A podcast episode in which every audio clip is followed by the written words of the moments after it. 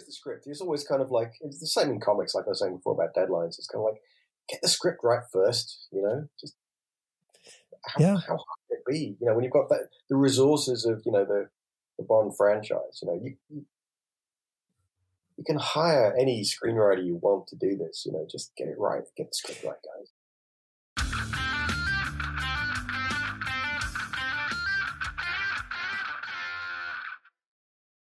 Hey, welcome. I'm recording this the morning it goes out, and I'm really sorry for the delay. But I guess in relationship to last week, we're really early. Yeah, a shitstorm kind of landed on my shores yesterday, and it's been a real pain in the ass dealing with it in the last, I don't know, 12 hours. So I'll talk about it later, but right now, while everything is in the middle of things, don't want to talk about it. Family's good, life is good, work is good, all that stuff. It's just something else. And it's just a real big pain in the ass. And I just wish people could be, they could just get along and be cool. Why does everyone have to be so fucking annoying? Anyway, I'll get back to this when I have some time to cool down. Um, I've been busy ever since I got back from the Nebula conference. Been writing, working on the outline.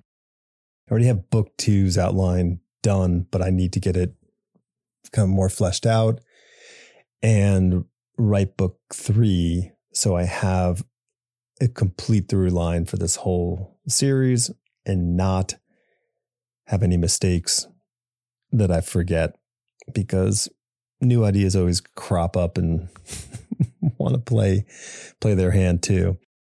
Um, and in the meantime, while I'm doing all that, I'm hunting for an agent and doing all that work. So, if you are an agent and you listen, thanks.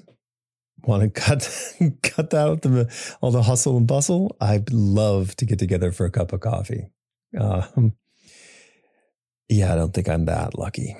Anyway, um, I also, you know, hey, while bearing souls and stuff, if you enjoy the show, it'd be great if you would leave a review or a rating on whatever um, podcast application you listen on. Or if you don't already subscribe to my Substack, hop on over there. It's jalexmorrissey.substack.com.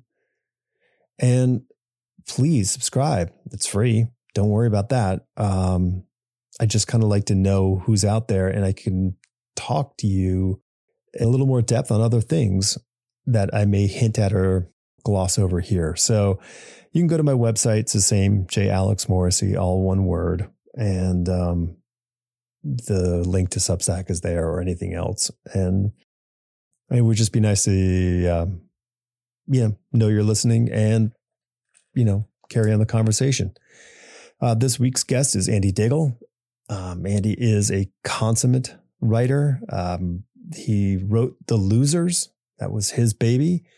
Uh, it was a great series and a really good movie. Um, we have a great talk about uh, writing, the process, um, the, our struggles with ADHD, and how writing is kind of our medicine. So it's a it was a really great talk, and um, I hope you enjoy it. This is me with Andy Diggle.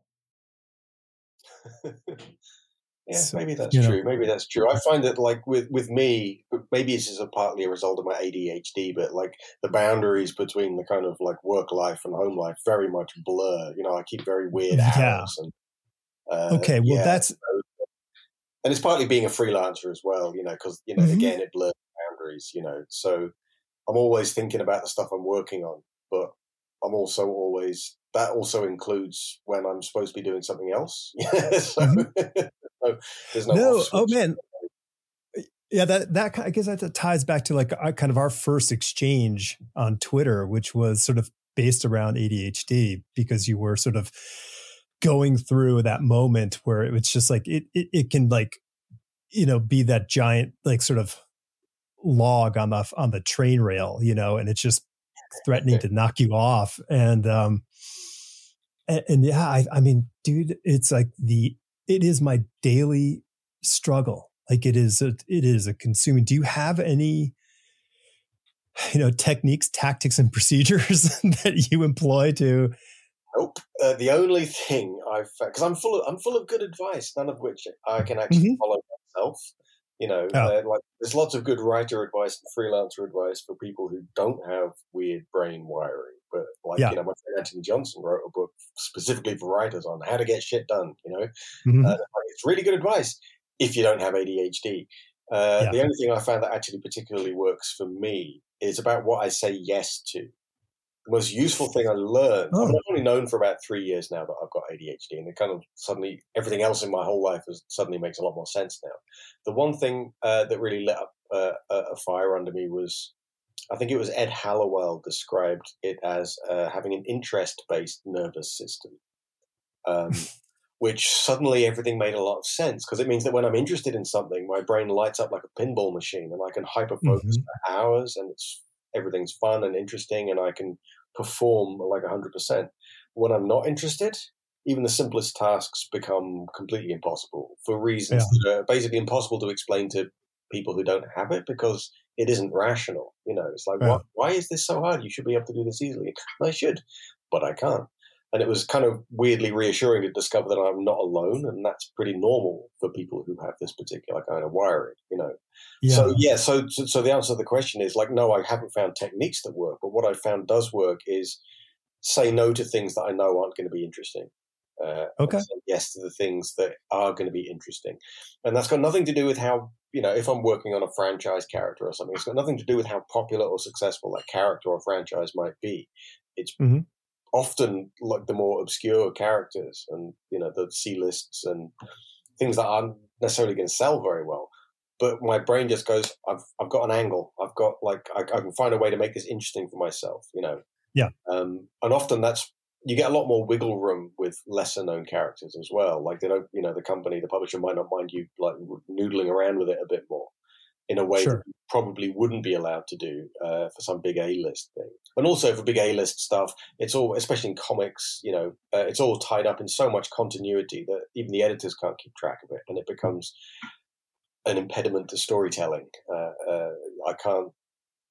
For me, like the, the writing stuff, when I'm on a roll, when I kind of feel like I know what I'm doing and I'm in the zone and all the rest of it, you know, like hyper focusing. Uh, it's kind of like playing Mario Kart, and you just want to kind of go as fast as you can you know. Mm-hmm. Uh, and when people keep asking you to change stuff, uh, then that's like they're kind of throwing, you know, bananas and bombs in your path and stuff. And it's, you know, how frustrating that is when you spin off the road because somebody threw a banana in the way or whatever it is. This is a terrible analogy, by the way, but it works for me. No. Um, no. Yeah, but, but, that frustration is, is what it feels like. It's just everybody just get out of the way. I know what I'm doing, you know? Um, yeah. I mean, that's kind of i mean that's sort of a client world you know because other people you know this is a client factor whether the client has good ideas bad ideas legal needs whatever the thing is we end up having to incorporate this even though like our internal monologue is like oh no no no no like you don't see the whole picture yet you know and and it's tough because timelines don't always offer offer the opportunity to kind of walk people to the idea in a time that is going to make everybody get it. Mm. sometimes you have to kind of shorthand it and that is a problem in personality. sometimes you just need time for it to gestate you know? Like mm-hmm. i don't know i don't like I, I envy those writers who can just churn out huge quantities of good work you know on demand instantly. I'm not that guy you know yeah. Um, like, which again comes back to the choosing the right projects thing. But even, but even when I have got something I'm excited about, like there's a, a thing I'm working on at the moment beside the Expanse that won't be announced until the autumn. But it's another thing that's made my brain light up like a Christmas tree.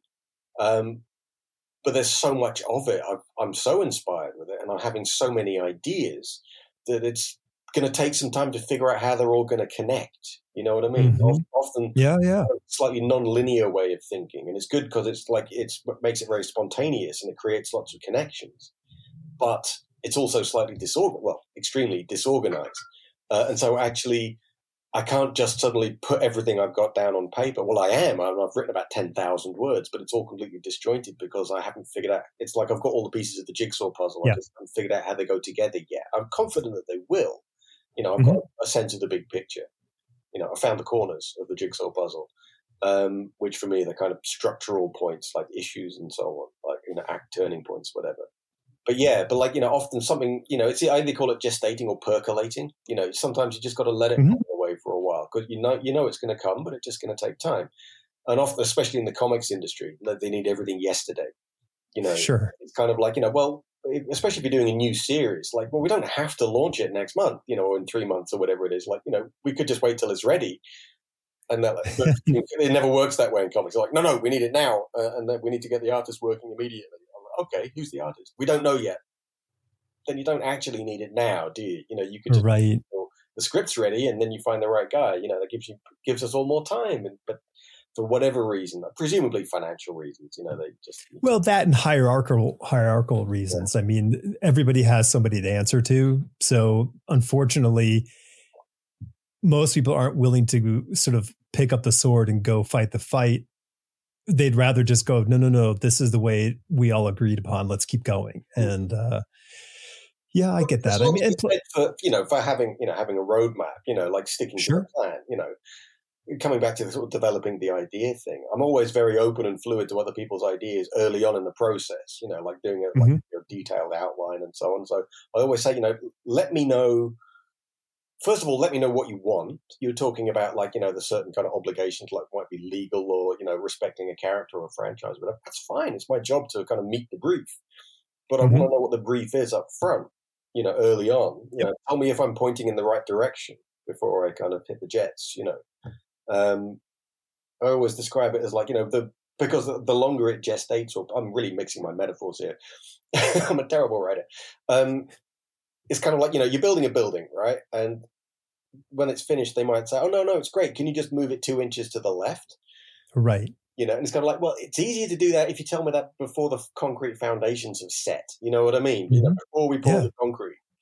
Uh, so yeah, it's kind of like you know, like ha- having every like as much communication as possible early on in the process is always a good thing. You know, like you know, this kind of thing, that kind of thing. Just get the the tone and the vibe right and make sure everybody's happy with the general roadmap kind of thing. Um, because yeah, once once I've actually written something and they say they they want to change, you know, like something that's often like a change might be something that seems innocuous on the surface, but because everything's there for a reason, pulling it mm-hmm. out suddenly makes everything fall apart. You know, um, yeah, uh, it's happened to me a couple of times. Fortunately, not very. Well, ins- inspirational ideas are light and easy to move, Mm. But the more you sort of work them, they build mass. And that mass is harder to course correct because everything is connected and it yeah. becomes well, really problematic.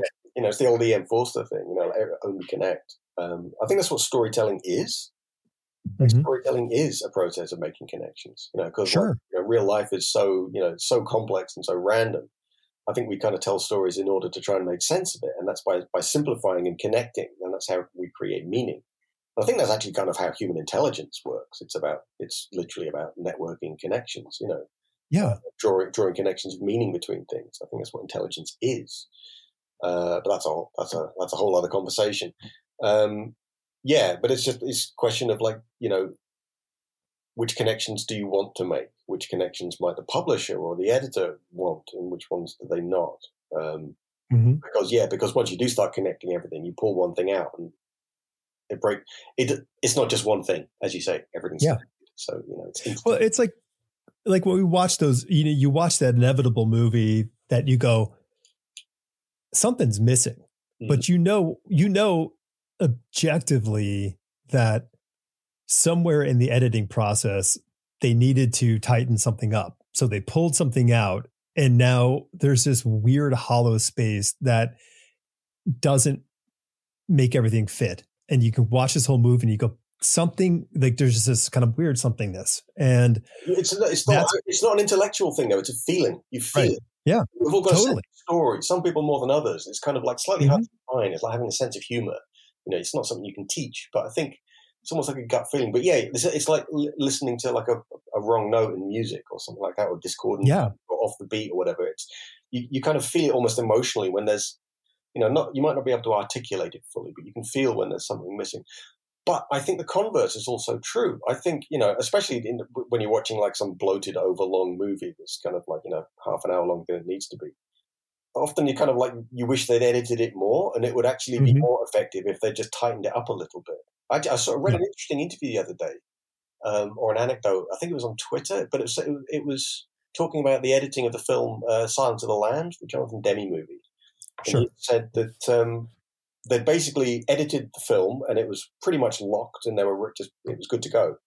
And then William Goldman, the screenwriter, had seen this uh, uh, this this edit, uh, and he rang up the editor and said, "Listen," or, or Demme, I can't remember which it was, and said, um, there was a whole chunk that he felt that was extraneous. Uh, it was like right hmm. at the beginning of the third act. It was kind of all of the exposition, sort of setting up this, you know, conflict with, uh, and it, it, just wasn't necessary, and it slowed it all down. And he was like, "No, trust me, you just chop that ten minutes out. It's going to tighten everything up and create this much faster launch pad into Act Three. And they thought he was crazy, but they tried it, and it just totally worked. Yeah. Um, and there's a few films like that where you think actually less would be more. Like I, I still want to do my own fan edit of The Abyss, James Cameron movie. I'm a, I'm a big fan of James Cameron. I think he's great. Sure, sure. One of my all-time favorite films. And I, maybe I'm crazy, but I think The Abyss would be better without the aliens. I think if you just edited out every mm-hmm. scene mm-hmm. with aliens or underwater alien spacecraft from The Abyss, it would be a better movie. Um, you wouldn't have an ending, unfortunately, but the ending. But it would be a mystery. It would it would make it much more of a like a sort of a mystery in a human story. Yeah. Well, because the human yeah. drama is great in that movie. You know, yeah. Got, oh yeah, you've got a sunken submarine and a bunch of Navy SEALs who commandeer an oil rig to go and recover the warheads. Well, mm-hmm. you know, you've got the Cuban Missile Crisis going on upstairs, and then the lead SEAL goes crazy because basically goes paranoid schizophrenic. That's a movie right? That's a sure. great pressure yeah, yeah. cooker of a scenario. Like, you do not need aliens to come and like sprinkle magic fairy dust on everybody to give them a happy ending. yeah, so yeah, I don't know. It'd be just kind of a fun little storytelling project, I think. Yeah, well, you mentioned you mentioned Cameron, and it's funny because that's sort of the feeling I had when I walked out of Avatar Two. Was I like, you know, my wife was like, "How was it?" I'm like, I think it could have been a half hour shorter at least. Like, I think they could have really tightened it up because I just felt there's a lot of indulgent stuff happening. Yeah, I don't know. I've, I've I, enjoyed Avatar Two. You know, I, I enjoyed sure. the first one. I mean, people people give it a, a, you know a hard time, but you know, it's a thoroughly entertaining movie with like brilliant action choreography, especially in the third act. But Avatar two, I kind of it felt. I did have issues with it. it. Partly, I think some of the kind of virtual cinematography felt kind of shaky, uh, and I know it was meant to be kind of like trying to give that kind of shaky cam vibe, but it felt video gamey not because of the CGI. It felt video gamey in the kind of randomness of the camera that you get when you're hmm. playing a character in a game. Um, it, it, didn't feel as fluidly composed as it might. Um, and I don't, I don't know what you know. I haven't really uh, thought about it in much depth, but something, something in that respect felt a little off. And I had a slight problem with the, the kind of the, the lack of narrative momentum in the first half. Just the fact yeah. that Jake Sully, who was established as being this very um, determined hero uh, and defender of his found family, or now literally his new family, um, to just run away, uh, that yeah. felt. It did, I didn't feel the urgency of that enough. I think in the start of the movie, you know, the, the the threat felt a little too abstract and distant. I think I would rather have seen that be something that he was forced to do rather than chose mm-hmm. to do quite so easily. Like a concrete, like a concrete example needed to be set as an as a more of an inciting, you know, event yeah. for him to get him to get, to be in, in, action versus this sort of like, well, there's nothing we can do. Better go. Yeah. And you're like, hmm, okay, yeah, no, I get, yeah, I get that. He's a dad now, you know, I get that. Sure. So, you know, it, like, yeah. so it kind of almost makes it more of a refugee story than a fighting to defend your homeland story. And I get that. Uh, I just I, I, just didn't feel it enough in the first half.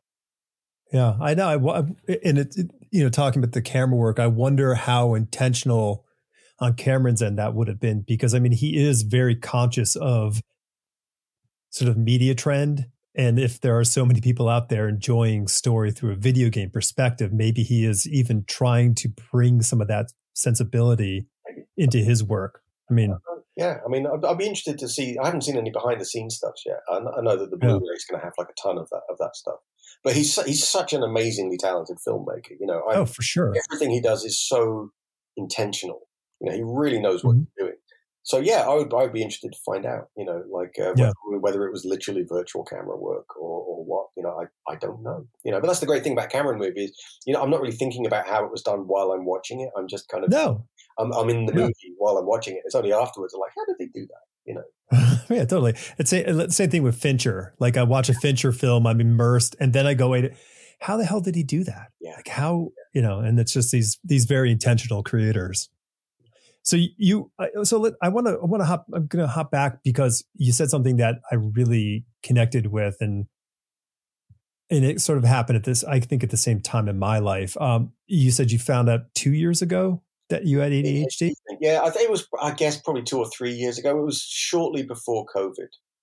Uh, okay uh, maybe a, like a year, six months. I think I, I, have no sense of time, which is another ADHD thing. Everything blurs together. But yeah, but so it's fairly recent. When I'm 52 years old, so you know I've been around for nearly mm-hmm. half a century before finally making sense of this stuff. And it was like it was just such a revelation. I wish I'd known this stuff when I was 10. You know. Yeah, yeah. It would have. Yeah. It would have lit- literally changed the course of my life. You know. Uh, but I'm was, a lot happier now because I kind of I understand what's going on. It's like, oh, okay, I'm not broken. You know, I just I know. No. I, it's not just it's not a question of you know like oh you know I know what's wrong with me now. It's like oh no now I know why I'm really good at the things I'm good at. You know, mm-hmm. um, so it means yeah. better choices. You know, right? Like I mean, like I mean, superhero analogy, but like Superman isn't Superman unless he's uh you know weakened by a kryptonite. Like yeah. I mean, there in, my case, that's that's doing my tax return. You know, like any anything oh, yeah. that requires paperwork and admin, that's my kryptonite. oh, for sure, for sure. Like the problem is, I'm also like you know paying bills and all that kind of stuff. I'm also absolutely untrusting of automatic bill pay. Mm-hmm. So like I can't even like use the system to game it. I'm I'm like I don't trust that. So I I you know I'm caught in that middle zone. Um, yeah, I was diagnosed when I was a kid, like when I was 11 ish but my uh, mother and, and, father, I guess, because he probably was in on the story, um, made a choice to never tell me. So when I was in my late 30s, yeah, close to 40, eh, on a phone call in the middle of a conversation, oh, yeah, well, you were diagnosed with that and I'm like, oh. those days, they, they, it was widely assumed. A, it was more diagnosed in America than over here, and also they kind mm. of assumed it was a childhood thing that people would grow out of. You know, I yeah, guess what? Kind of what they thought at the time, and turns out that, that wasn't true. But you know, yeah, so yeah. So it, it, you know. Yeah, no, no. I mean, but the, the thing was, is I just remember being, I, I, remember the struggle so vividly through, you know, you know, high school and college and, you know, my twenties and just constantly going like, hey, what, so wait, why can't I do this? Like it was just one of these things, but yet like everyone's like, oh, you're so clever, you're so creative, you know, and I get all the accolades on the things that society societally don't mean shit. So, you know, meanwhile, like I have a sister who is nothing like that and is academically, you know, confident. And it was just like, watch her take off, watch me go, what's going on? And that was always a very hard kind of, you know, road to, you know, navigate. And you get the whole, uh, well, you know, you've shown that you're perfectly capable, you're perfectly mm-hmm. intelligent. So you should be able to do this. So you're just being yeah. lazy or whatever, you know, and, mm-hmm. and you, you start you know, you hear that for half a century, you start to take it on board. It shapes, starts to shape your, completely shapes your sense of self, you know? Yeah. So, you know, I've been going through the past few years, I've been going through a lot of kind of like, you know, as Yoda would say, unlearning what you have learned kind of things. Like, oh, yeah, no, actually, I'm, I'm not stupid. I'm not incompetent. I'm good at some things and bad at other things. But it's been really yeah. interesting sort of looking back over our whole lifetime. And it's hard not to kind of feel a sense of grief for what might have been eh, had I mm-hmm. known. Um, but, uh, but at the same time, it's like, okay, good. It's actually weirdly reassuring in another way and it's kind of I feel like I've given myself permission to be weird in public and to it's okay to be bad at that stuff and good at this stuff. It's like, no, that, that's who I am. So, you know, I'm a lot more comfortable in my own skin these days. I think. Yeah.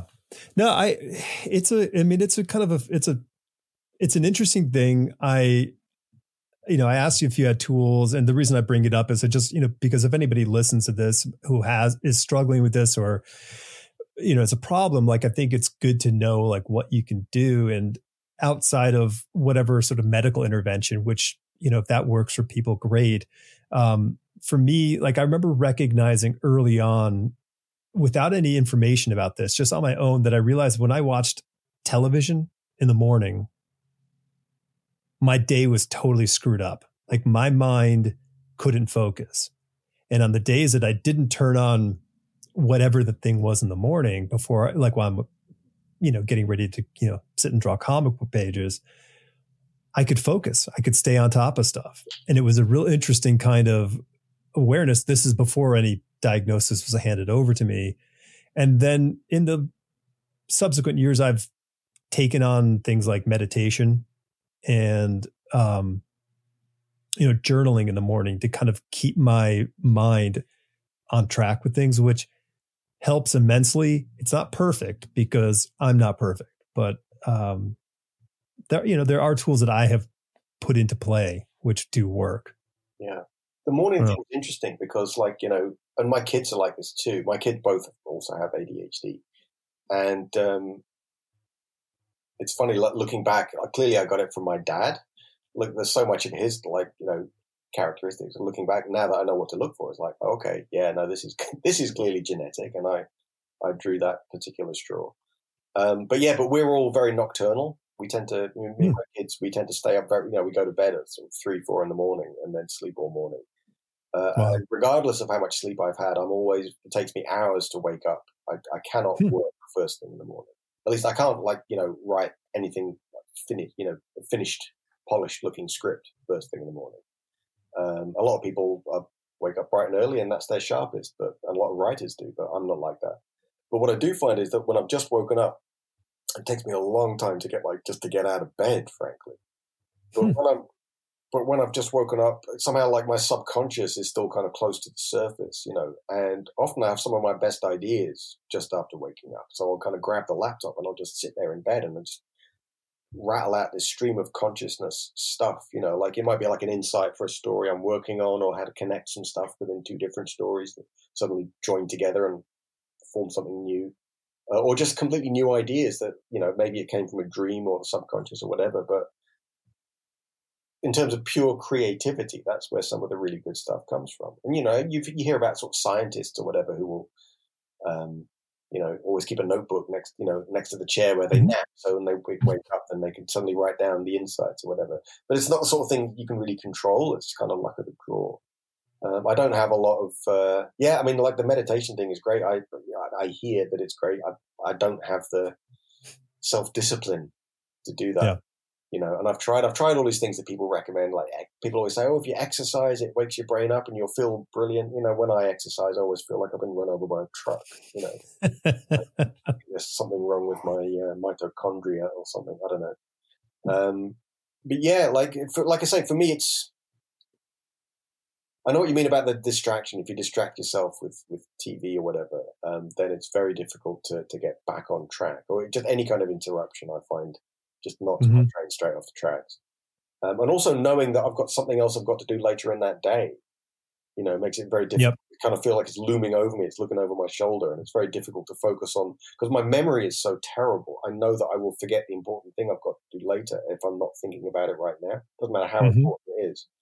Um, so like I, I, now kind of I put everything into my calendar, like an Apple calendar, so my watch will ping at me when I need to be doing something right. Get sure. Because otherwise it will just disappear out of my head. It's crazy.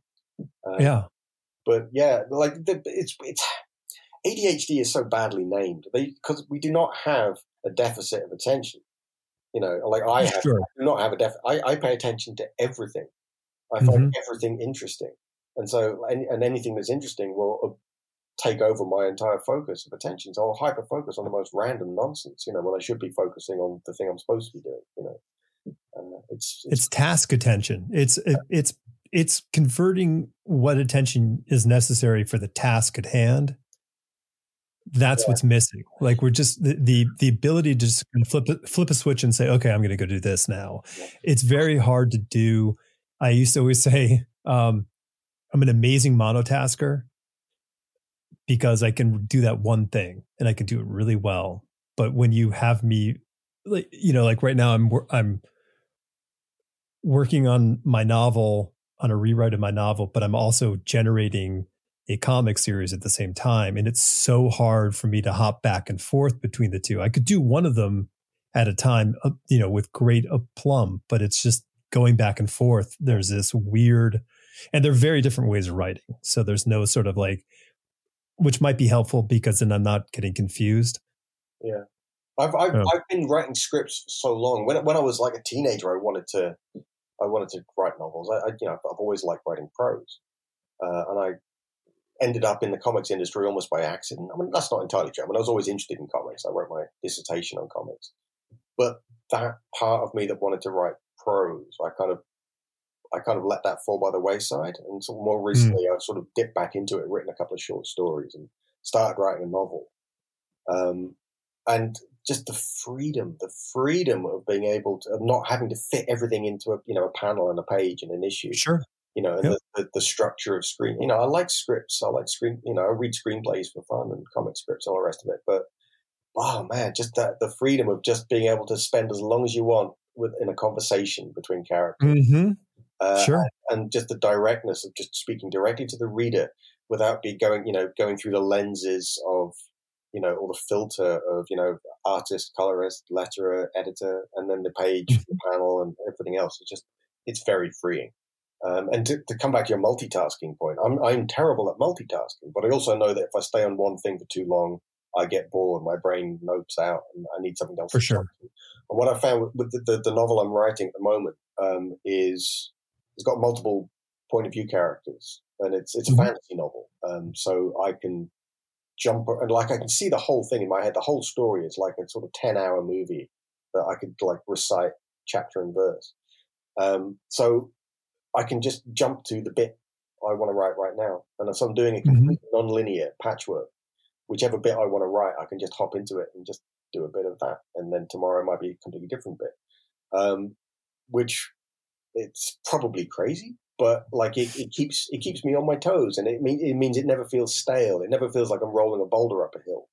Right. I can just jump to whichever bit of the hill I want. I can jump straight to the top of the mountain. You know, like I, I literally wrote the final chapter. I, I kind of real I yeah. the final chapter so clearly. It's almost like a, a, little short epilogue, but I saw it so clearly, and I knew what the last line of the novel was.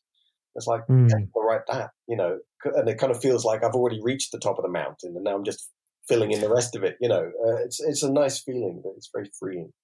I also think yeah. more than I can chew by trying to like it's my first novel, right? So I set myself a very tall task by okay, it's like it's got like six different point of view characters, and well, between four and six, some of them might get cut.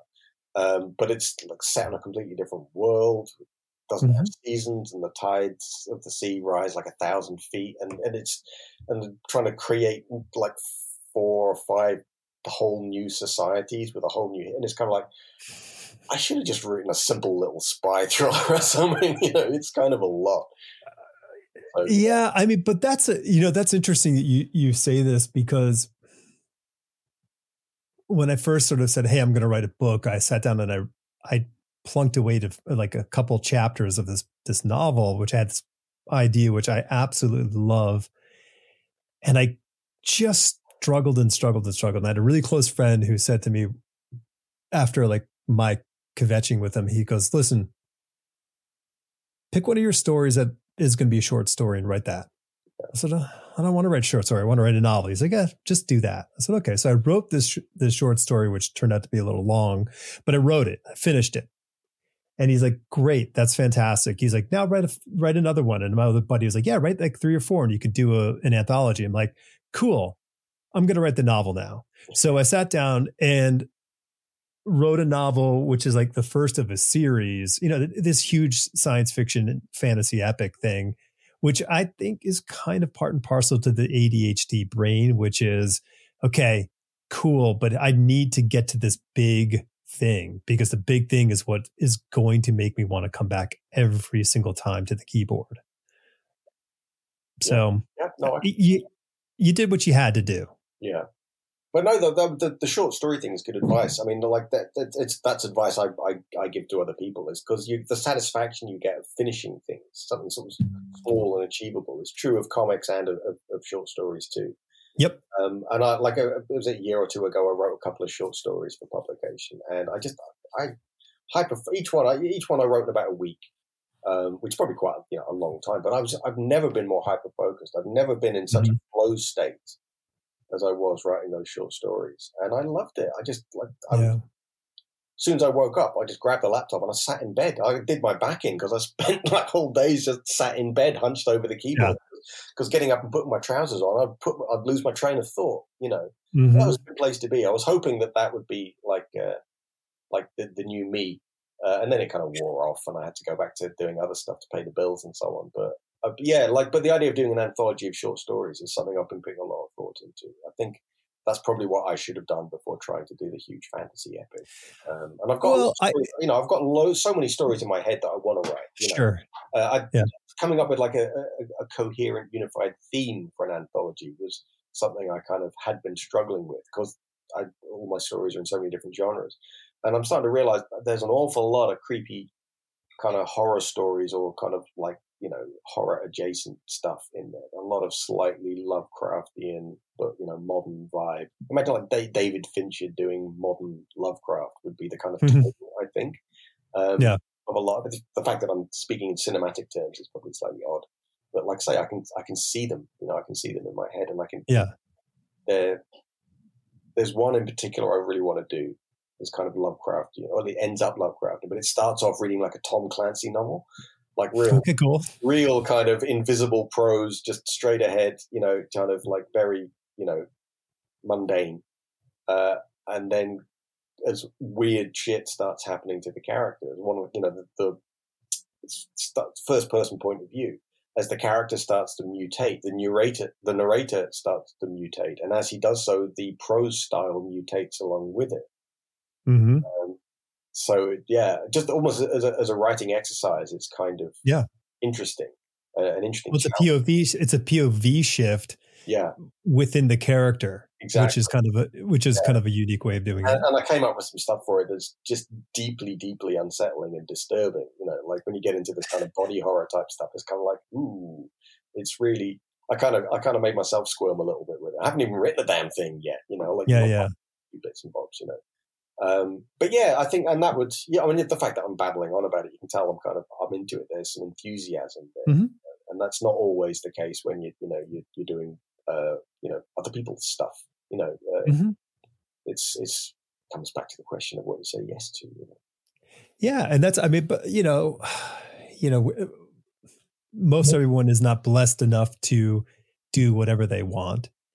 And so we have to work for somebody often. So we're not exactly free to do the, the, all the things that we need to do internally, but um you know, it's fun to play with other people's toys too. So, you know, it's not not terrible. mean, I'm very lucky. Like a, a few years ago, I got very jaded with the comics industry. You know, I had a bad experience, and I was kind of like, what, "Why am I?" I was miserable. Like, why am I doing this? You know, and um, I was kind of basically ready to sort of walk off in a huff and take my ball home. You know, um, and and you know, I've been working on sort of my own, like trying trying to put more of my effort into my own stories than other people's since then.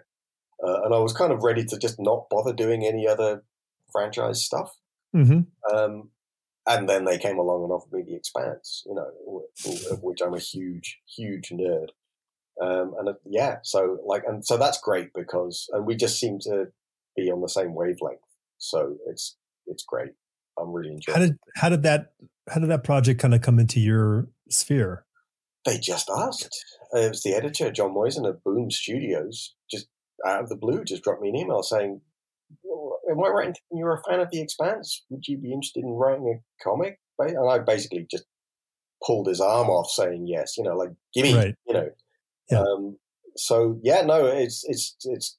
I- I'm probably going to jinx it now by saying this, but it's been going really well, uh, and Mhm. like obviously the uh, Dan Abraham and Ty Franck, the novelists, um, are kind of like you know overseeing the whole thing to make sure I don't kind of like you know go off the rails. Yeah, or yeah, fly into Pluto or whatever the analogy is. But they they seem to like what I'm doing. Um, I kind of, but, but it, you know, my enthusiasm is there because you know it's something I already was a huge fan of, and you know, got mm-hmm. my son into it. He's a huge fan of it too. We watched the whole thing together. Um, so yeah, I kind of feel like I get it. I kind of feel like I know what mm-hmm. I'm doing. Um, doesn't mean that you know I'm perfect, and you know I'm listening to advice and course corrections and stuff. But yeah, like I feel like I, you know, I know what's appropriate and I know the characters and I know the voices. So I kind of, I feel very confident, I guess is what I'm saying. And I'm enjoying myself. That's cool. You can always tell when the writer's enjoying themselves. Um, sure. And that's not always been the case in the past. There's a, there's a sort of a, I'm going to bring in some music. I like music metaphors too. Um, there, you know, the, what sort of always made Eddie Van Halen, one of the greatest guitarists in the world, beyond his virtuosity, was this sense of swing to his music.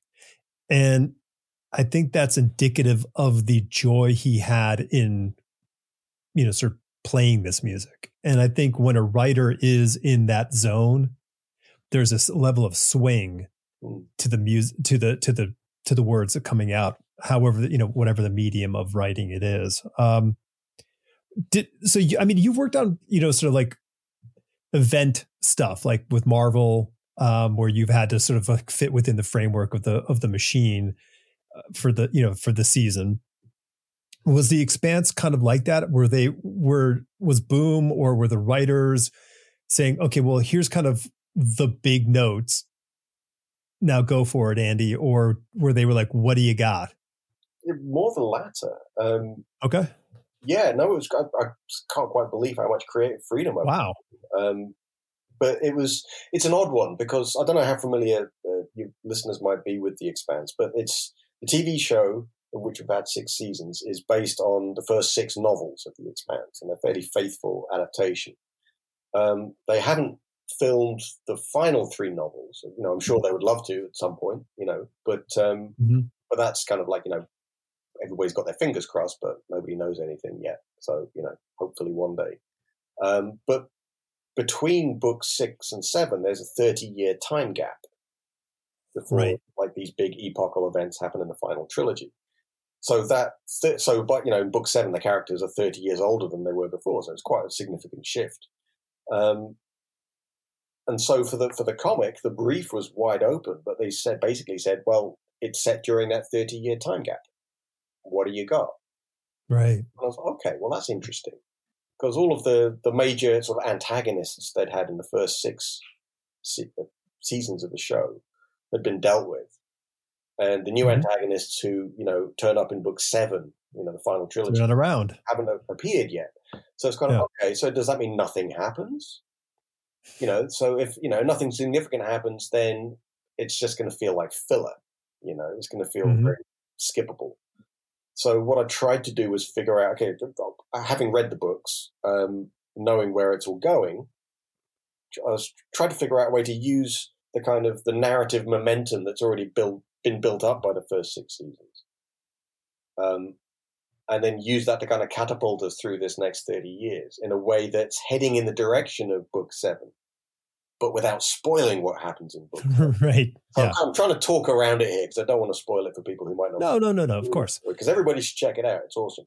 Um, yeah. So I'm trying to like so picking up you know picking up all the leftover toys, you know, mm-hmm. uh, and then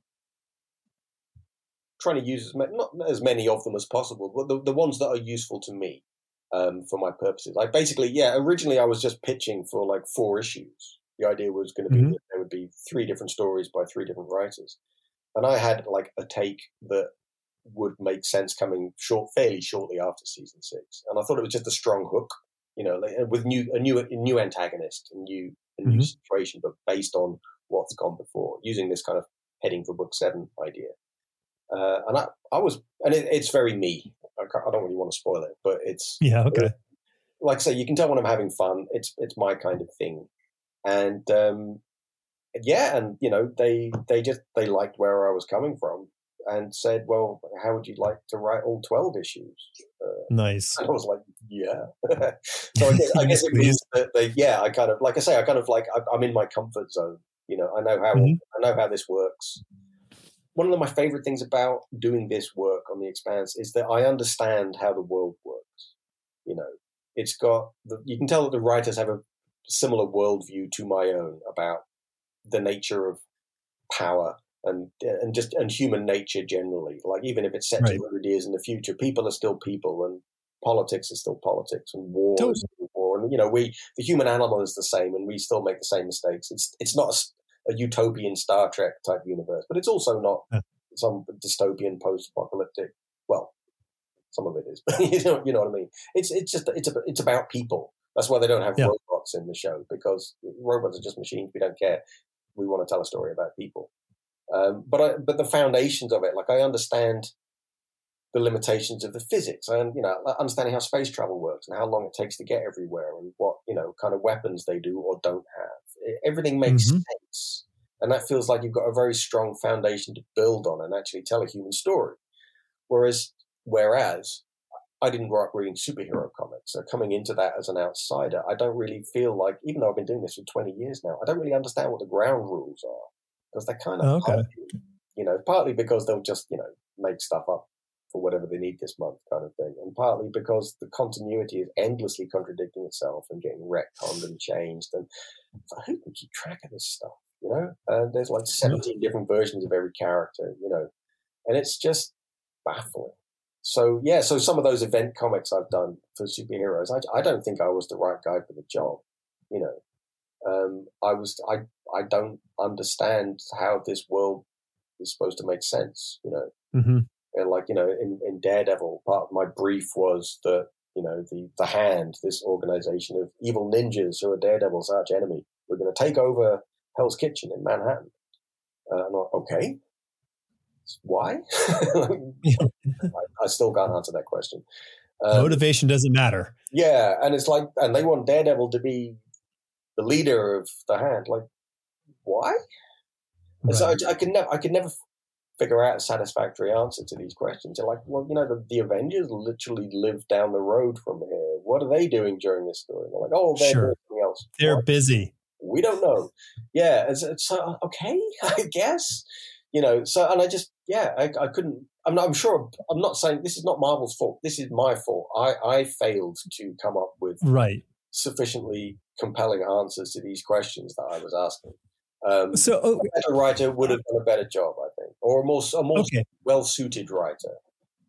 All right, so this is this is this is nitty gritty kind of you know sort of in the dirt kind of thinking, but what you are describing is the struggle from my perspective not of someone who's writing a monthly comic book for a, an existing IP, but someone who is creating something from whole cloth. So when creating something from whole cloth, like a novel or your own comic book, you have to have a, an existing, you know, ecosphere yeah. And everything, once we are like we're saying, everything is connected. So the connections that y- you are referring to are I need to resolve the issue as to why the Avengers aren't swooping in and taking care of this problem.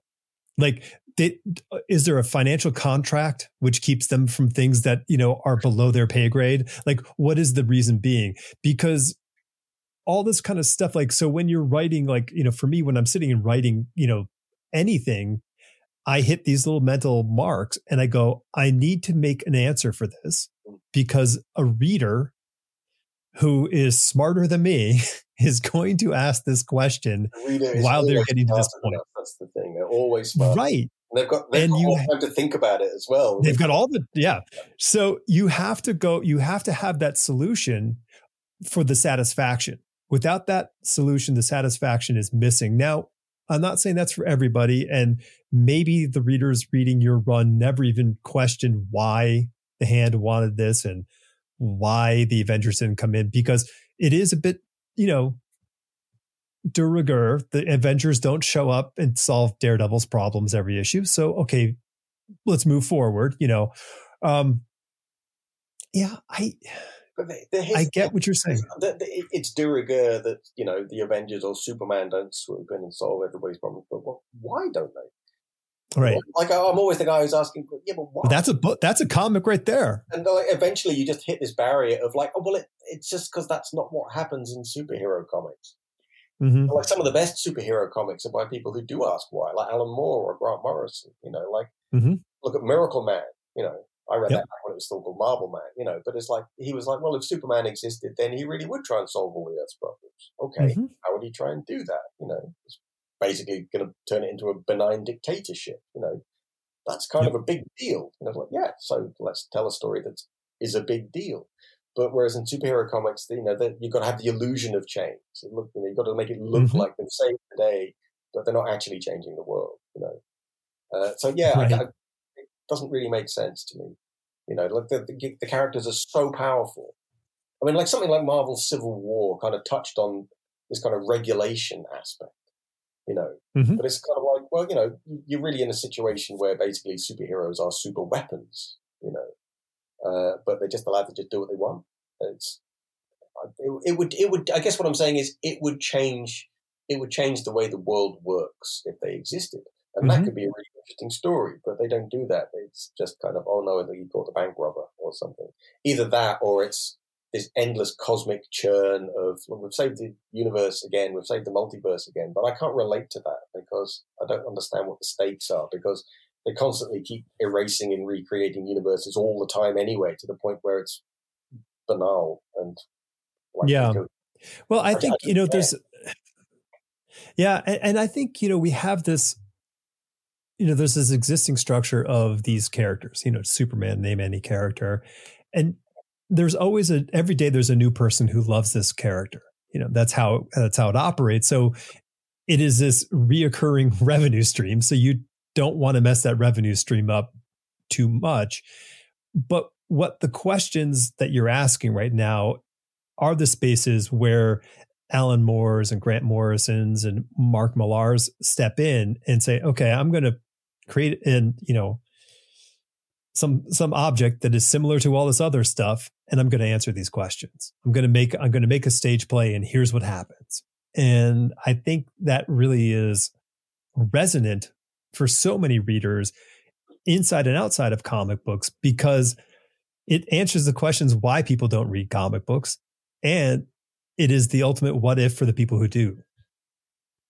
the thing that really surprises me is why comics are superhero comics are, choose to be so mired in continuity. I mean, I know that it's partly like fan service because there's this collector Hmm. mentality, and, and you know the the fans like to know the minutiae of these connections, you know, between all these different stories and characters.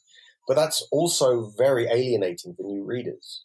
You know, like back in the day, you know, Stan and Jack would just do a done in one issue that you know you can go and pick up a, an issue of whatever, and you you know you don't have to have read forty years of continuity to understand what the heck is going on. You know, um, and if you look at the the trade paperback bestsellers, all you know after 20, 30 years, all of the bestsellers are still self-contained stories. You know, look at like Batman Year One or Watchmen or something like this. You know, it's like you can put that in anybody's hand and they can read that and enjoy it. You know, Yep. I do not for the life of me understand why they don't do more stories like that that are accessible for new readers, especially Marvel, given that they've had well-deserved huge success with their movies. So, you know, as a parent taking a kid to a comic shop, like, you know, my son loves Spidey, you know, or my son loves the Avengers. What would you recommend? Like, oh, well, here's one. I don't know. It, the continuity is always so impenetrable in that stuff. It's where, where's the Mhm. equivalent of, of Batman Year One for these kind of things? I mean, there's a few of them out there, but I, I would like to see more of that. Yeah, of course. I mean, I, I think that standalone. I mean, I, yeah, I mean, because I, I don't know, maybe people do, but I certainly don't think of. I mean, I love Crisis on Infinite Earths. It was a pretty, you know, groundbreaking event, but I don't pick it. It's not even in my top twenty of things that I go like, you know, hey, make a list of your favorite comic book stuff. Like, it's not there. It's great, but there's so many things that are far more independent on their own creation that don't tie into everything that I love much more. It's funny you should say Crisis because, like, that's that's tangentially what got me into American comics. I didn't tend. I didn't grow up reading American comics. I read kind of 2000 AD mm-hmm. and Warrior in the UK, and uh, I just happened to see uh, an issue of Swamp Thing in my local newsagents, and it was they had a, yeah. literally a pile of American comics on the counter that he hadn't put on the shelf yet, and Swamp Thing was at the top, and it was this really lurid title that actually attracted me because you know I like horror, but I wasn't really interested in superheroes. I'm like, this looks really lurid. Uh, I'm going to check that out. So I just kind of flipped through it, and I ended up just buying it on like an impulse buy. And I, it was written by Alan Moore, right? I didn't know who mm-hmm. Alan Moore. I was reading his stuff in 2000 AD at the time and really enjoying it, but I wasn't. I was too young to really be paying attention to, you know, who was responsible for creating stuff. But I read that issue of Swamp Thing and it blew my head off.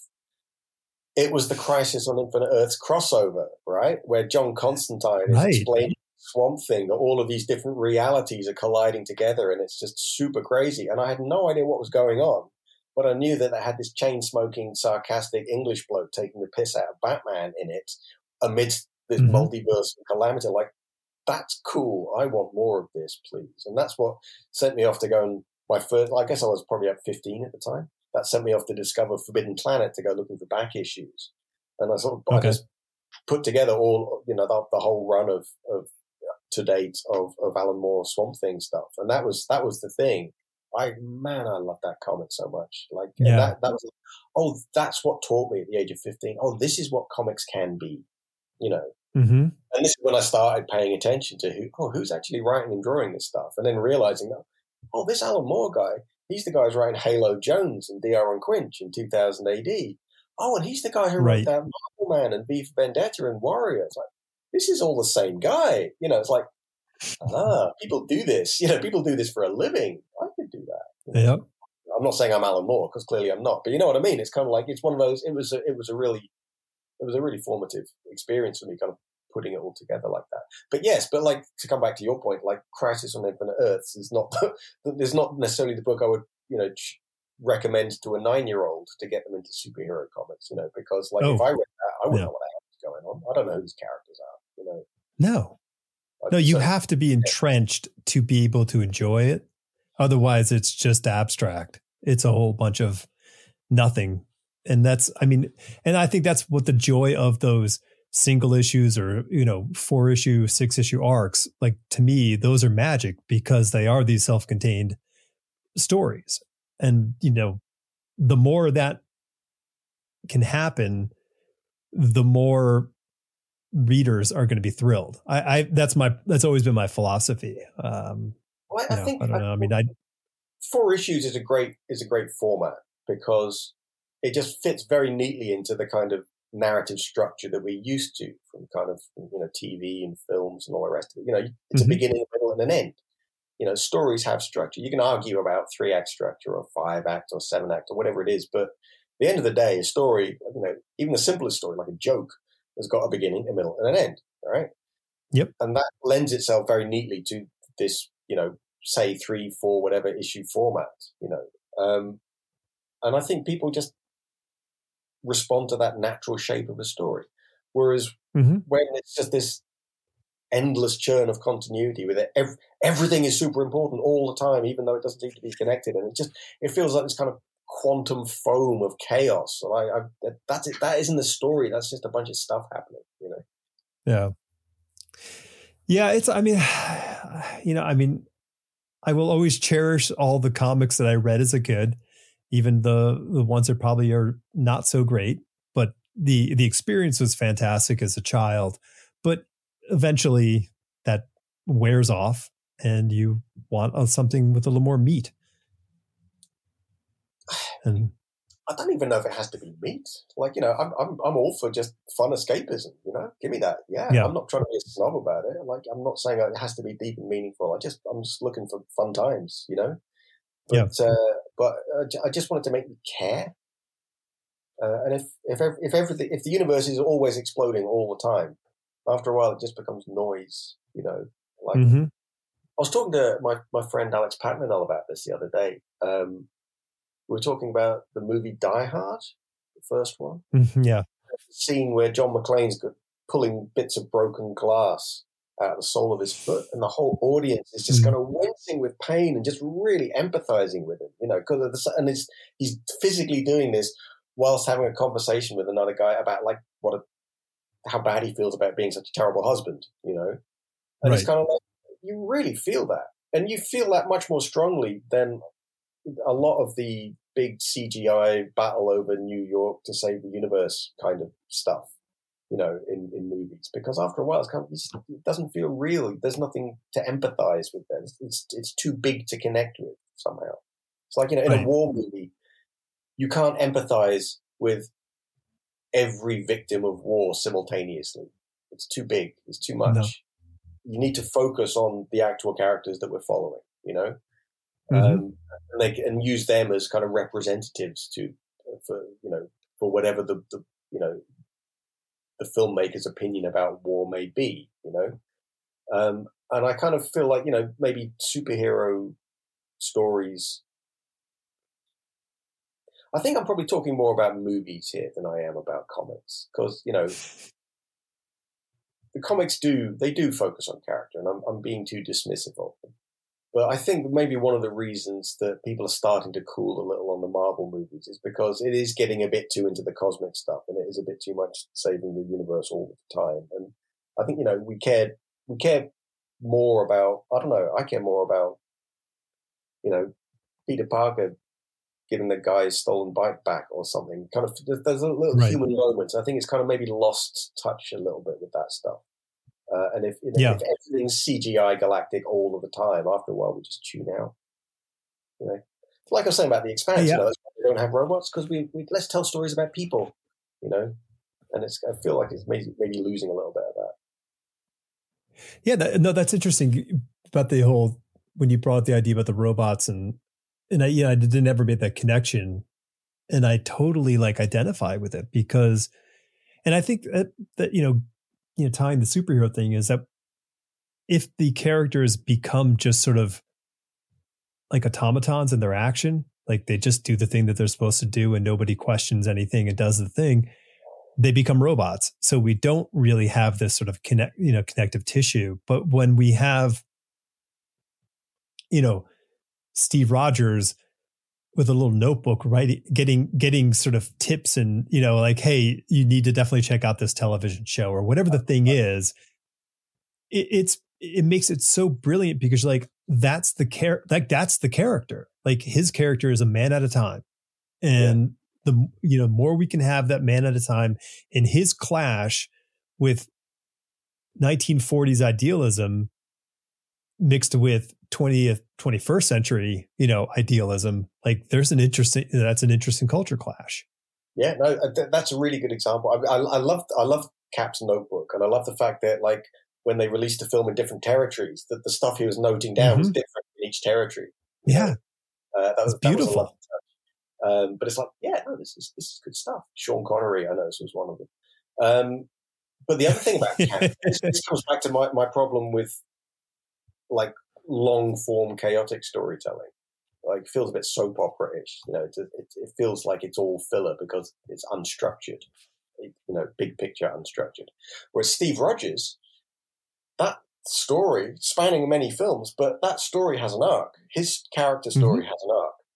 Going from you know the wimpy kid in New York to the the hero fighting the Nazis in World War II, and then to the man out of time, where suddenly the kind of the the moral clarity of fighting the Nazis is suddenly muddied by this grey area of you know black ops and dirty tricks and and all the rest of it, and he's suddenly you know wondering, do I belong here, kind of thing, you know. And I mm-hmm. thought it was, mm-hmm. it was, a stroke of genius to take that very idealistic uh, character and put him into that morally murky world of espionage, you know, and moral yeah. compromise and so on. That was great. And then, of course, he stands up and does the right thing because he's Steve Rogers. Um, and then finally, you know, in Endgame, we, we get to see him kind of like, you know, cap, so to speak, his career. You know, we get to see him as an old man and he's he's finally got what he always wanted and he's settled down and he's like, yeah, I'm good. Yeah, there you go. Yeah. That felt, that felt like, you know, the Dark Knight Returns in a way that, you know, stories should be allowed to end. And like mm-hmm. it felt like a story. So it had, it had a beginning, a middle and an end. Um, and, yeah. but you can't do that in comics because you know, like even even the Dark Knight Returns has to be a standalone story. It can't be part of continuity yeah. because they need mm-hmm. to publish Batman next month. You know what I mean? So hence we come back to this yeah. illusion of change. You know, but stories, a story is change. A story is literally about sure how a character changes, you know, from, you know. That's the character arc. Like yeah, without, exactly. like, like Frodo at the beginning of Lord of the Rings is not the same as Frodo at the end of Lord of the Rings, you know, but once, no. once, once, he's, you know, got rid of the ring and he hits the Grey Havens, then, you know, we're pretty much done. You know, we're not going to go and see his yeah. adventures in the West. The, you know? the adventures of Frodo just hanging out. Yeah. No, yeah. we're not watching that. Or something. Yeah so yeah, and so you know, I get it. It's a business, you know, because you know fans want more of the stuff they're fans of. I get, I get it. Um, yeah, it also makes it, and, but that's another reason why I would like to see more standalone stories that don't worry about continuity. You know, where we can yeah. just do the thing. You know, and and you know. Do, here's do you do you know if the I, I suspect I suspect yes, but do you know that the black label stuff is out of continuity for DC? Like, are they just like? I think it probably varies from book to book, but yeah, they're, they're, yeah, I think generally yeah. speaking, that's the idea. I, I Which still, I think it makes it. I, I, wish they hadn't killed Vertigo because there was a lot of interesting original stuff that came out of Vertigo. Some of my all-time favorite comics. Totally. Um, yeah. So I kind of grieved when uh, when when they canned that. But yeah, the idea of Black Label is that it's yeah you don't have to worry too much about uh, continuity and so on. You can just have which I think like, is brilliant. Yeah. Yeah. Yeah. No, absolutely. Um, I would just, I just miss the variety and the weirdness of Vertigo. You know. Oh yeah, dude. It was. It, I mean, it, it, you know, two things. It it brought weird into the mainstream for American comics, which was great. But it also was the a tsunami of European talent and English talent coming over to the states, which and Scottish forever changed Okay, sure. All, all the all, and maybe maybe maybe a Welsh person or two, maybe possibly. Um, and I think that made I made a huge change for the perception of comics because I think you know American comics was pretty insulated up to that point. Yeah, maybe so. I mean, it's, it's, a lot of a lot of the writers, at least, were were kind of like ex 2000 AD guys, you know. Uh, and I yep. think 2000 AD was a great kind of uh, incubator um, for not not just kind of like just raw talent, but also that it had that slightly skewed uh, anti-authoritarian, just kind of oddball, dark totally. kind of vibe to it, you know. Um, and and also it was extremely violent as well. It still is uh, one of the reasons I love it. Um, yeah, I think you know you can see it was kind of you could because I'd been following a lot of those writers and artists, you know, from the early '80s through 2000 AD and Warrior and stuff like that. Uh, yeah, I, I, could see the kind of that kind of that thread continuing into what became Vertigo. You know, uh, mm-hmm. like I say, like putting together, oh, this is Alan Moore who's writing Swamp Thing, and then obviously Swamp Thing gave rise to Hellblazer and Vertigo, and obviously Sandman Sandman's another big part of it. I think Neil Gaiman is probably uh, of all of those guys who were kind of like part of that charge. I mean, he, I think he did like a, a short story or something 2000 AD, but he was never. Mo- most of these guys were were had done more stuff for 2000 AD, whereas Neil had right. followed it, followed his own path. Um, but yeah, but it was it was it was fun times. It, but it was, it was the fact it was people I was already reading and, and, and, and checking out their work in British comics already. And it was just really nice to be able to follow them to Vertigo and actually see them lauded and given opportunities to just, you know, do crazy stuff in public. It was amazing. Yeah. Yeah. It was, it was it, golden days, man. They were golden days. So you, we, we touched on the idea of the, um, you know, you're, you're talking retconning and characters and entrenchment and all that kind of stuff. But you've worked on a character who has been reworked and reworked for 60 plus years now, and that is James Bond. um, so how do you like how do you lock into into that world um and i ask selfishly because it is one of my all-time favorite characters from the novels love the you know love the movies but I really think it's great. And he got to work with um, Mark. Uh, did you work with Mark on some of that stuff? Which Mark are you talking Monkey about? Man. Um, why am I blanking? Monkey Mark. Why am I blanking in his last name? I'm going to edit this so sweetly. No one will know. um, um, why did I blank on Mark's name? Hold on to two seconds. Bump it a bump. Laming. Mark No, Laming. Not work with Mark Laming. He didn't do. He, did, he did, didn't do any covers. Okay. So how did you? I mean, how did you lock into James Bond? They asked, and I said yes. Yeah, and it's just like ninety percent Okay. of what I've done has just been like you know I get a phone call or an email from an editor saying, "Hey, would you be interested in writing so and so?" And sometimes it's like, "I guess," and sometimes it's like, "Hell yeah!" And James Bond was one of Yeah. those hell yeah you know, especially because it was following straight on from Warren Ellis. Um, who, Cool. You know, uh, yeah. Um, the Bond thing. I mean, obviously, I've grown up watching the movies and all the rest of it. Um, the thing that interested me about the take for the comics was that they wanted they wanted it set in the present day, but they wanted it based on the character of Bond from the novels rather than character from- of the Bond from the movies. I'm like, okay, well, that in itself is inherently interesting because the novels are so clearly kind of post-war, Cold War, um, and today we're supposedly post-Cold War. So it's like you know, without the you know SMERSH kind of looming over everything. Um, and I'd been paying attention to what Russia had been up to in Ukraine. This was back in like 2015, 2016, around Sure. this time, you know, the invasion of Crimea and so on. And I've been reading about all of their cyber ops and dirty tricks and propaganda and espionage and stuff. And this was way before it kind of like was as big as it is now in the public awareness. I mean, this was pre-Trump, you know. Um, Yeah.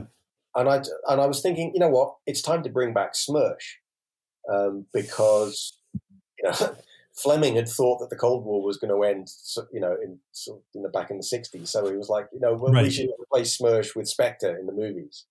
You know, so like, but in the novels, like the first three villains are connected to SMERSH in one way or another. Mhm. Uh, the Russian, you know, which is like Russian you know, black ops.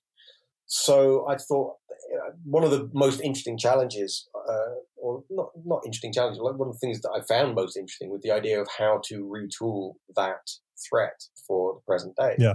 and everything is very interconnected, and you know, it's it hadn't occurred to me consciously, but saying it now, I realize that there's an element of the Steve Rogers in Winter Soldier kind of vibe here in terms of taking a character who was, you know, like came from a place of, you know, moral absolutes and then dropping them into a much more complicated and morally grey world.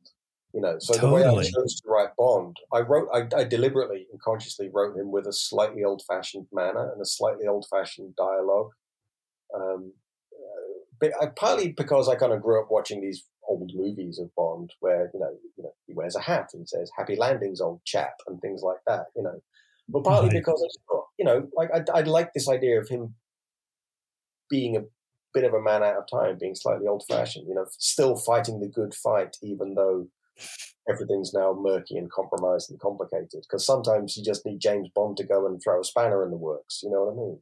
hmm and, and just and the combination of and the thing that makes him such an iconic character is the the sharp contrast between the kind of the the suave lounge lizard and the brutal killer you know Yeah. the fact that it just shift from one to another in the blink of an eye uh, that's an, always an Mhm. interesting contrast you know it's kind of like bruce wayne to batman but in the same scene you know um, Yeah. he's both at once you know he's bruce wayne and batman Right.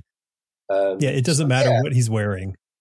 and you know, and I, I, I love, I love a good thriller. I love a good caper. I love a good action scene. You know, so it just it was like, yeah, no, this is this is my wheelhouse. I mean, you can tell from reading the Uh. losers, like one of the first things I ever got published. That was twenty years ago now. Um, but you can tell that you know I'm channeling a childhood love of James Bond and that stuff. You know, To- oh yeah, no, no. When you say that, it's totally it's there. Absolutely. and you know my, Yeah. my love of a good action set piece as well. You know, I, I love I love good action choreography.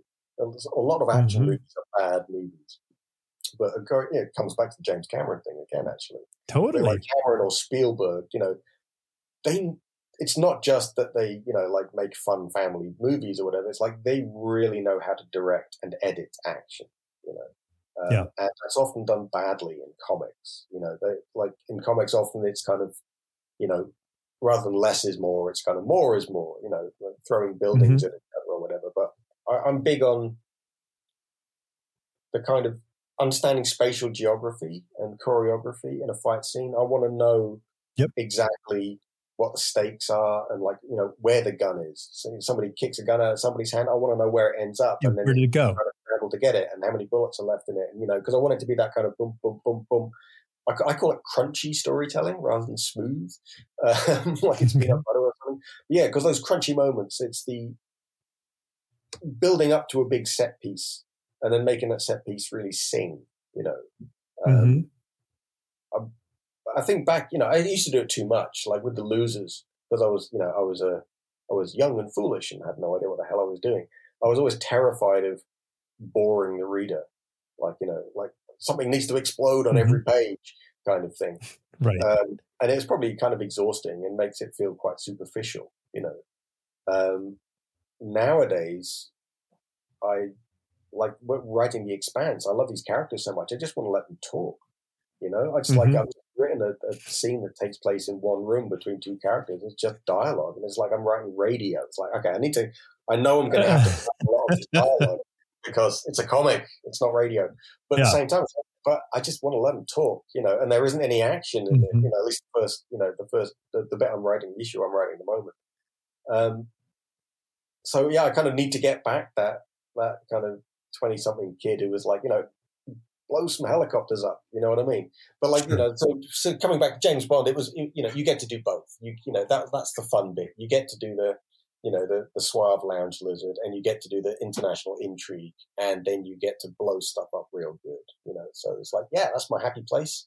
And if I can, you know, hide a little bit of a political point in there as well without anybody noticing, then great. Um, Slip it in yeah, there. It hit, just hits all the buttons for me. Did you? So I mean, this is because it's different. It's so different, you know, than with with standing comic book properties. Where I mean, I don't think people are really trying to like, hey, I I want to bring as much Stan Lee dialogue into my Fantastic Four comic book as possible, unless you're Alex Ross doing his his love of his love book to them. But did you? I mean, were you looking at the novels and and really trying to like pull Fleming's kind of qualities in, in, dialogue and a little bit, yeah, yeah, um, yeah. Because like Bond is such, such, an iconic cinema character. Like the we, mm-hmm. we think of film Bond as being Bond, you know, and there's so yeah. much kind of iconography that's got kind of clustered around that. You know, the martinis and the Aston Martin and the Walther PPK, and like ninety percent of that wasn't actually in the books. You know, no, yeah. In the books, you know, he drinks bourbon and he's got like a Colt 45 or something in his glove box or whatever it is. You know, in the first book, and he doesn't pick up. It's a the, Beretta the 25. That was the that was the big one. Was the Beretta 25? variety of different guns. It's not like it's not mm-hmm. fetishized mm-hmm. the way it is in the movies. Right. You know, like if, if, he used a different gun in a in a movie, fans would get upset. You know, yes. because they think that he's defined by the choice of weapon, and he's not. He's defined by his character. You know. Um, mm-hmm. I've drifted off the point. What was your question? Well, no, the, the, the it was it was the idea of what you were drawing from Fleming into your like do, say a dialogue or world of it. Losing my train of thought is another ADHD trait. Um, if there's two of us, we might be able to stay on track. One of the main things I, I pulled from the novels was, and I reread the not all of them, but the first few. The Fleming Estate very kindly sent me a whole box of paperbacks. Um, oh, sweet! Was this sense of uh, resilience uh, which felt very post-war. Um, mm-hmm. There was, rather than being, you know, the toughest guy in the room in terms of, you know, beating up the bad guys or whatever, there was this sense that he could just quietly endure hardship. Yeah. Whether mm. it's being, you know, being the famous torture scene from Casino Royale or being dragged across a coral reef, um, or, you know, crawling through a, the rocket exhaust tube from a launch missile launch center or whatever it is. You know, there's there's these kind of feats of endurance he has to just suffer yep. through. but he doesn't give up, and it's that kind of resilience that keeps him going. Um, hmm and that, like, considering like they were written in the early, those early novels were written in the early fifties when you know, like Britain was still under rationing and this kind of stuff. I think that that that was it was that very British kind of stiff upper lip, just the only way out is through kind of feeling to it. So there was a bit of that to it, and there was also the fact that you know people make a lot of the fact that you know James Bond is a stone cold killer with no conscience or whatever. Like that's not true. Like the novels do give you a glimpse into his inner life and his sense of moral Mhm. outrage at the things that the villains are trying to do. You know, it doesn't really go overboard with it because it's self-evident that those people are evil and he is trying to stop Mhm. them not because following orders, but because he thinks they are wrong and morally repugnant and he's disgusted by them. You know, so like, Yeah. yeah, he knows right from wrong. You know, he's not a robot. He's not. Yeah. He's not Terminator, the Punisher, or something. So yeah, so like, but a lot of that stuff is, like I say, I prefer understatement to overstatement. You know, so I would rather you know, just hint at things and let the reader put it together for themselves. You know, but it, it, the fact is, it should be self-evident. You know, you well, you Yeah. think. I mean, now live in, in an age where you know, pe- you know, some people have a problem understanding that the Empire are the bad guys in Star Wars, and it's like if you have this explained to you, you know, how much how much more simplistic could it be, you know? But here we are. Yeah. Well, the, it, you know, it's, you were talking about Bond, uh, you know, as a sort of a human, you know, and, in the books, like, you know, we have this sort of- sort of, um, you know, martini drinking Bond that we see in, in cinema, but like alcohol kind of was like this analgesic for him. Like it was a painkiller along with a way for him to kind of cope. Yeah, What? and uh, he, he would happily pop amphetamines every now and then, you know, when he needs Yeah. a little. Right, right. Yeah, and it, it it was it was interesting how Fleming would you know make this man like as and in your endurance factor. I mean, he just had to grind it through, and so he was using substances to get his way through these things, which was really an interesting kind of side to the character. I mean, he's just the job has to get done in one way or the other. Uh, I I appreciated when they brought um when they did the the new versions with Daniel Craig, how they really focused on his character trying to turn every situation into a straight line. Like, how do I take this complicated thing and turn it into a straight line solution? And I think that was a really favorite example of that. My favorite example of that was like, and it really was like a declaration of intent. Um, was Mm-hmm. during the foot chase at the beginning of Casino Royale, where there's you know Yeah, the, the the, guys doing parkour through the buildings Yeah. to try and get away from him, and like how how the hell is James Bond going to catch up with that? And then he just drives a bulldozer through the fence, you know, like For yeah, sure. that- that's Yeah. yeah, like, and that's the perfect example of that straight ahead thing you're talking about. Just like, yeah, it just goes, Mhm. he just goes through the wall, you know.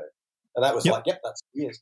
One of my favorite Bonded moments ever was uh, was Daniel Craig, and it's where it's I can't I, I've, I've mixed the films all up, but it's it's the one that begins with a a, a chase across the roof of a train. It's the one where Moneypenny ends up accidentally shooting him.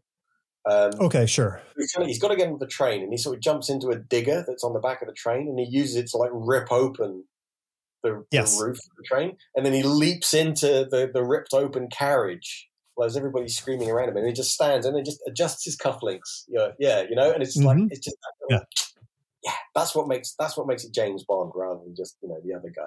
It's perfect. It's those little Yeah. moments. Yeah, that's the thing.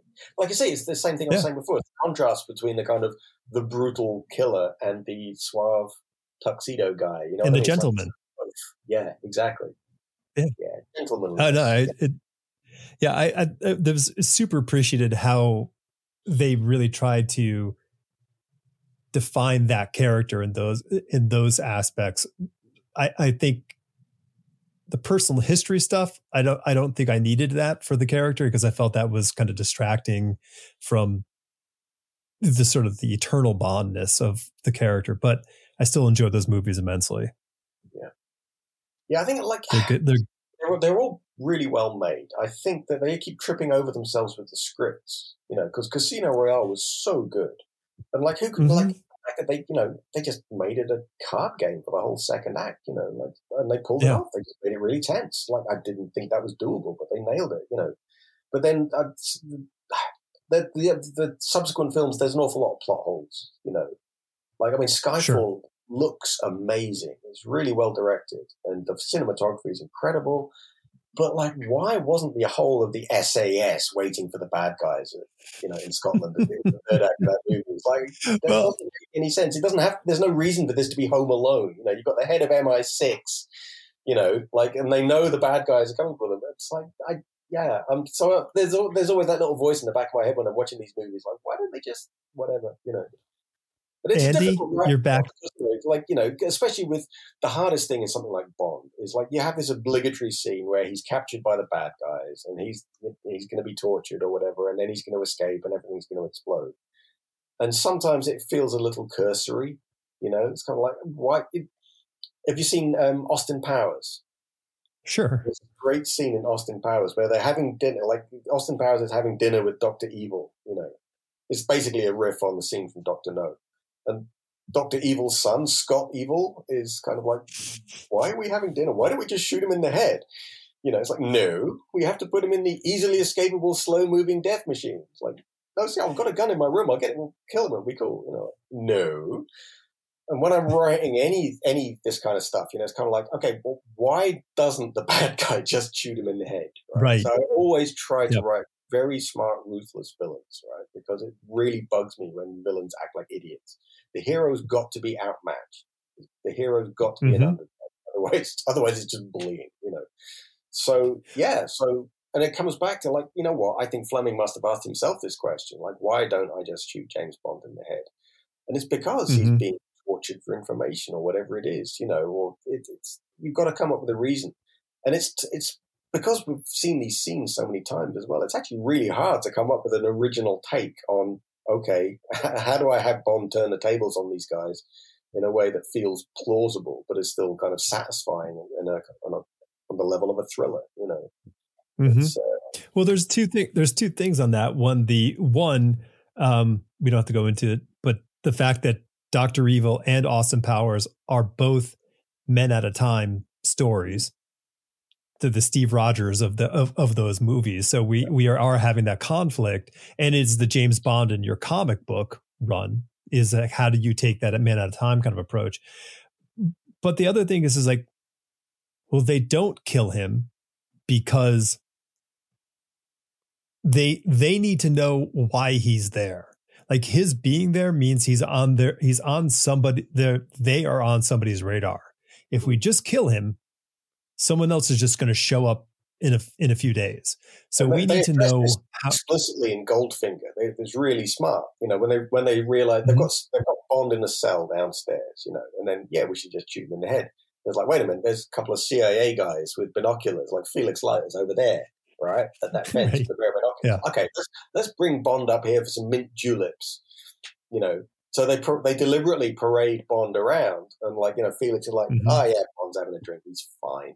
You know, he's like, right. like the fact that Bond is there means okay, well, we're on their radar, but let's make it look like mm-hmm. everything's under control. You know, that's smart. That's one of the things that made Goldfinger such a smart villain. You know, and that that and the fact his plan was really great. You know, uh, and yeah. then he only does the whole kind of like, no, Mister Bond, I expect you to die. That is the I'm going to shoot you in the head moment, and then Bond has to do some yeah. quick thinking to make it. And he, he he calls his bluff. He pretends he knows more than he does.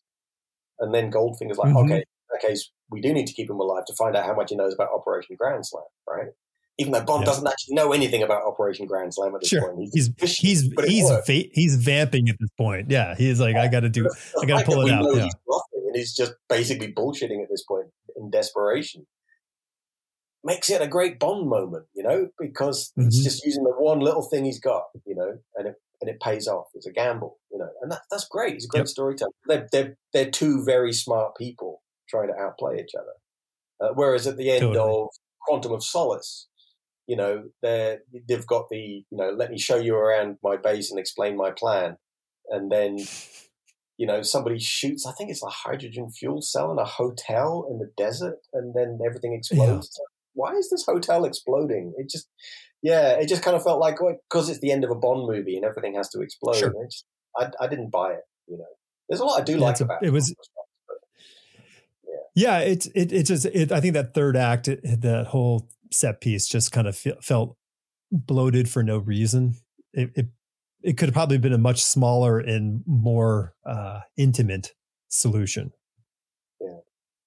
that's what yeah, I want. It's, it's always the script. It's always kind of like it's the same in comics, like I was saying before about deadlines. It's kind of like get the script right first. You know, just how, Yeah. how hard can it be? You know, when you've got that, the resources of you know the the Bond franchise. You know, you, you you can hire any screenwriter you want to do this. You know, just get it right, get the script right, guys. Right, but the writer is the least important person in the, in the process as far as the the machine is concerned. Yeah. They're replaceable. It doesn't matter. We'll just get someone who I'll fire that guy and then hire a guy who's going to listen to what I have to say, which is you kind of a producers who have a sense of story. I think fundamentally. Sure. I think one of the reasons why Sure. Marvel has done so well is Kevin Feige has a really good sense of story. You know, Yeah, for sure. He understands how to make satisfying standalone movies that also build to make a, a bigger story. You know, but they Totally. their own terms. At least have done. Um, yeah. yeah. For, oh my god! Oh my god! The Star Wars sequels, right? Like Mm. how like you're make, making sequel sequel trilogy to the most successful film franchise of all time. You know, like have a roadmap, guys. It was so clear, Yeah. making it up as they went along. You know, and it's like I mean, the Rise of Skywalker. Did you see that? When I Yeah. love Star Wars, you know, I love it. You know, Yeah, I grew up. It made, me, it, made, me want to tell stories for a living. You know, and then Mhm. I'm watching it at the cinema. I'm like, who's flying this plane? You know, it's ah, it Right. It did. But It's- then Andor came along and it kind of re- re- reaffirmed my faith in Star Wars. You know, it can be good. I, I absolutely agree. We, my wife and I watched that, and just every week we we just were thrilled. And like, I know when something is really good for someone who is not entrenched in this shit like I am. Like my wife isn't. She's a human being, and when she when we watch these things and we we're finish it, and she goes, "I want to watch it all over again." Like to me, that like that's the benchmark of this worked because someone who isn't in this goes, I love it. yeah, it's for everybody. And that comes back to the comic Mhm. graphic novel thing I was saying about like, you know, the, the books that you can put into anybody's hand and they'll get it. Whereas the, as the you know, and it, it, it, it should be able to do that. Yeah, it's universal, you know, because a good story is Mhm. universal. I mean, when Star Wars first came out, it was very universal. It was just a fairy tale in space, you know, like Sure. it's a story that anybody can get. But, you know, then, then as it, as, this is true of anything, not specific to Star Wars, but as something develops a fandom, the danger is that it slides more into being sort of pandering to fans rather than telling a universal Mhm. story. And I thought uh, one of the reasons I think that Andor really stands out from the pack is that Tony Gilroy is not a huge fanboy. And he's been very open about Right. the fact he's not a huge fanboy. He just wants to tell a story that he wants to tell, and it shows. You know, you can show that to, to anybody, and they get it.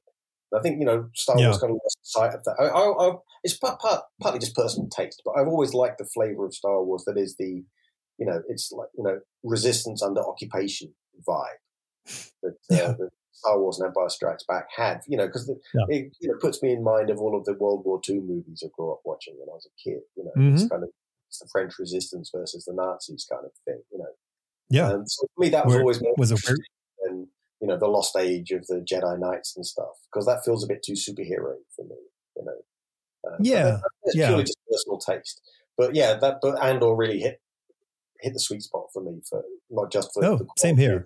Writing and filmmaking, but because genre wise, yeah, I like a good resistance story. Like I say, you know, you want the heroes to be underdogs. Yeah. Well, it's, yeah. I mean, you, you want, you want them to be able to punch up and get through. And that's kind of what that whole, that whole thing is. Um, so okay, I mean, I it, you know, I mean, this is writer talk, but I think we could just keep going on all sorts of points about writing and And working through- toilet, so you know, I'm just drunk like three Yeah. water here. So, so let's uh, so let's wrap let's wrap it up here. Um, so Dragon Tooth, when when are people going to be able to uh, invite themselves into this world?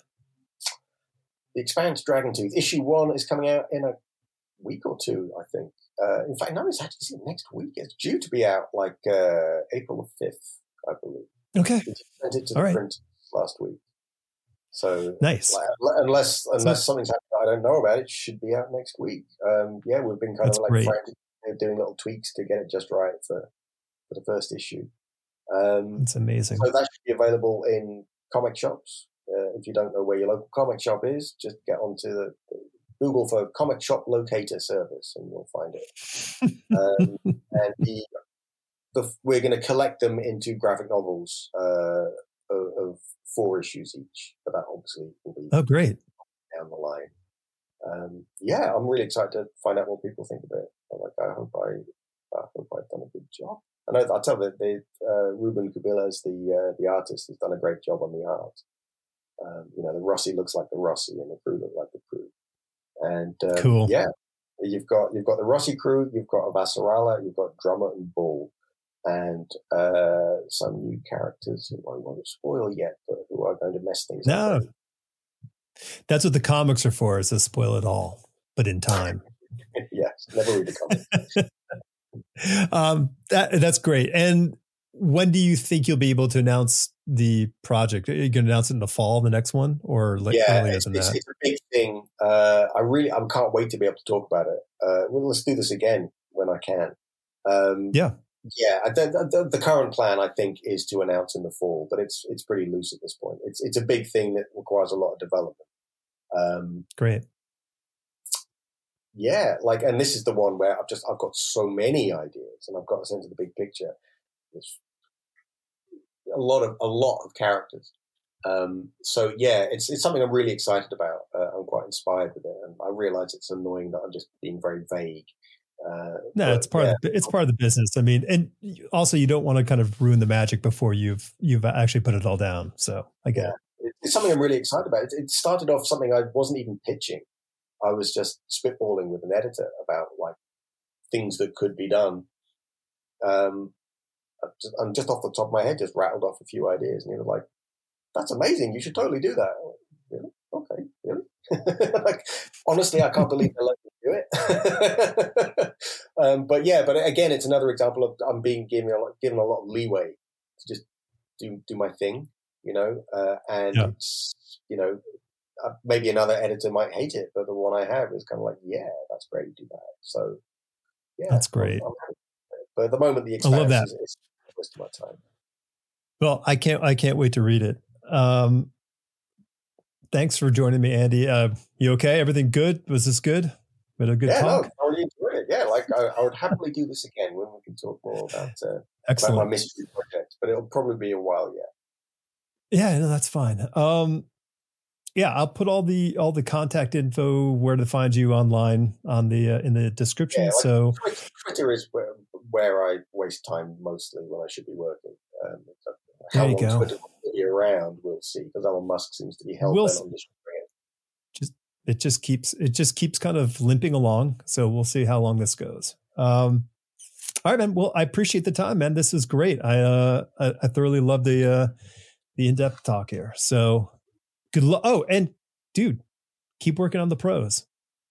Yes, make I those will. chapters. Well, I, I, don't have the mental RAM for it at the moment because, like you know, yeah. like I said, I'm kind of busy. But yeah, I'm I'm very yeah. much looking forward to uh, to getting my brain back. Uh, I think that when I when I finish these two projects, uh, I think that yeah, some short stories will be on the cards definitely. Right on. Well, I can't wait. To, I want to talk to you about that as well. All right. Well, you know where to find me. All right, my friend. Take care. All right. It was good talking to you. Thanks, mate. Take care. See ya.